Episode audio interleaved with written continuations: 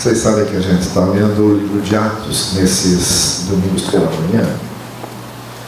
E então eu gostaria de fazer a leitura de mais um, um trecho do livro de Atos, é, no seu capítulo 13, para nós apenas pensarmos um pouco aqui antes é, da reflexão, antes da, da, celebração da ceia, temos esse momento de, de reflexão.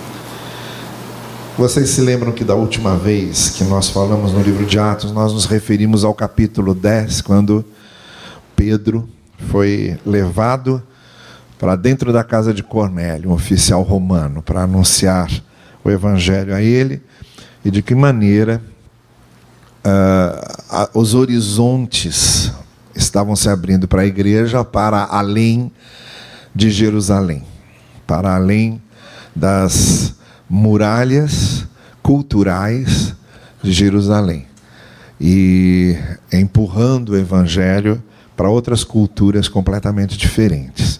E como a participação de Paulo foi importantíssima nisso, né? A partir do capítulo 10, você tem, na verdade, dois tipos de, de cristianismo em Atos. Você tem um cristianismo mais ligado à, à, tradição judaica, que são chamados os cristãos judaizantes, e que são simbolizados por Pedro, e você tem um cristianismo mais gentílico, é, mais aberto para as culturas dos gentios e para levar o evangelho aos gentios, que é o cristianismo simbolizado por Paulo. E a partir é, da conversão de Paulo, então, o autor Lucas vai dar uma atenção muito especial para como Paulo, com seus movimentos missionários, expandiu o evangelho entre os gentios. E a igreja missionária, a igreja que envia Paulo, envia Barnabé, envia Silas, e envia então esses primeiros missionários, não é a igreja de Jerusalém, que tinha muita dificuldade em ver o evangelho transpor a cultura judaica era a igreja de Antioquia, a igreja que havia sido é, organizada, que havia nascido no capítulo 11 de Atos, é, que deixou os cristãos de Jerusalém atônitos de ver como é que o Espírito Santo se manifestava da mesma forma entre os gentios como havia se manifestado entre os judeus. Porque nós temos essa tendência sempre, né? A gente sempre acha que o Espírito de Deus só fala para a gente só fala para o nosso grupo, só fala para a nossa igreja, só fala para a nossa denominação, só fala para o nosso círculo institucional. E aí a gente vai descobrindo que o Espírito de Deus não, não se retém a essas muralhas, não, não se segura nesses muros e vai como o vento, disse Jesus, como o vento vai soprando onde quer. Eles tiveram que aprender isso. E essa igreja de Antioquia, é, nesse capítulo 13, antes de, de, ler o trecho que eu queria ler, eu quero só fazer referência a isso. O, o, versículo 1 do capítulo 13 descreve quem eram os membros dessa igreja de Antioquia, ou pelo menos os seus membros principais. E diz que na igreja de Antioquia havia profetas e mestres. E entre eles tinha lá Barnabé, era judeu, a gente sabe, foi um companheiro de Paulo é, nos movimentos missionários de Paulo. Aí vem um chamado Simeão, que tinha apelido de Níger. Isto é, ele era da Nigéria, ele era africano. E era profeta e mestre juntamente com Barnabé, trabalhando juntos, embora fossem tão culturalmente diferentes. Aí depois vem o nome de Lúcio de Cirene, que era do mesmo lugar que era Simão Sirineu, que ajudou Jesus a carregar a cruz e esse também era de Cirene, era um gentil, não era um judeu, era de fora. E estava lá, fazendo parte é, da liderança da igreja de Antioquia. E depois vem o nome de Manaém, que vinha da casa de Herodes, que tinha sido criado pela família de Herodes, era um representante real é, ali na igreja de Antioquia, trabalhando junto com Barnabé, trabalhando junto com o nigeriano, trabalhando junto com o Sirineu. Todo mundo junto, na mesma igreja. E aí termina a lista falando ainda de Saulo, que a gente também sabe que é um ex-fariseu, um judeu que também compõe é, é, é, essa lista de profetas e mestres da igreja de Antioquia. Para essa lista ser perfeita, já é uma lista muito boa pela sua diversidade. Pela sua diversidade cultural, pela sua diversidade representativa. Já é uma lista muito boa para mostrar como é que é a igreja diversa. Para mim, para essa lista ser perfeita, só falta o nome de uma mulher aqui. Né?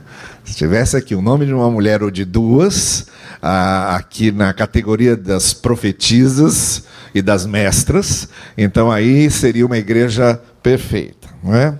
Mas já é também querer exigir demais nesse momento em que a igreja já estava se abrindo tanto e com tanta ousadia para essa pregação diversificada aos gentios.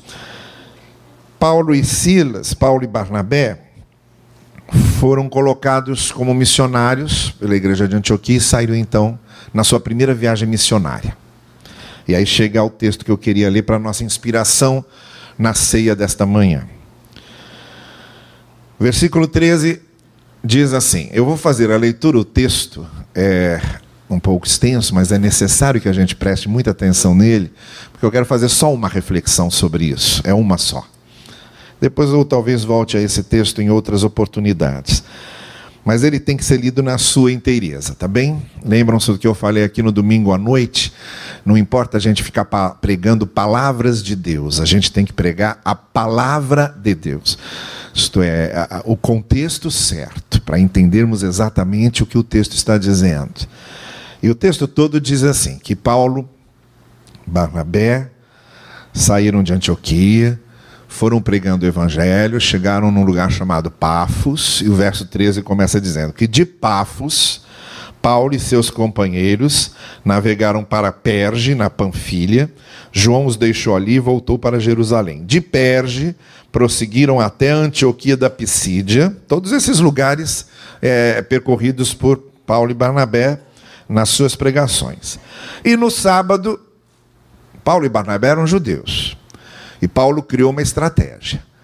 Sempre que ele chegava num lugar, ele procurava uma sinagoga para se reunir com os judeus. Aí chegava lá quietinho, ficava.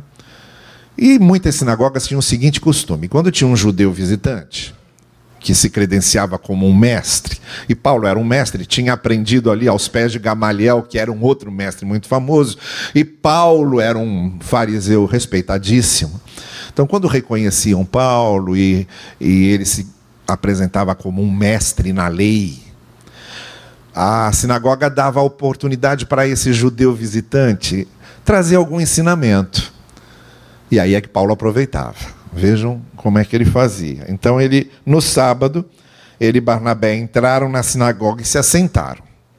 Depois da leitura da lei e dos profetas, os chefes da sinagoga lhes mandaram dizer: Irmãos, se vocês têm uma mensagem de encorajamento para o povo, falem. Foi nessa exata situação que Jesus também falou na sinagoga de Cafarnaum capítulo 4 de Lucas. Jesus se sentou na sinagoga de Cafarnaum, houve um momento em que deram oportunidade para ele falar, ele que desde os 12 anos discutia com mestres, debatia com mestres, então era bem reconhecida uh, o seu conhecimento sobre as escrituras, e aí Jesus levanta, lê Isaías 61 e diz, olha, isso que está aqui em Isaías 61 se refere a mim.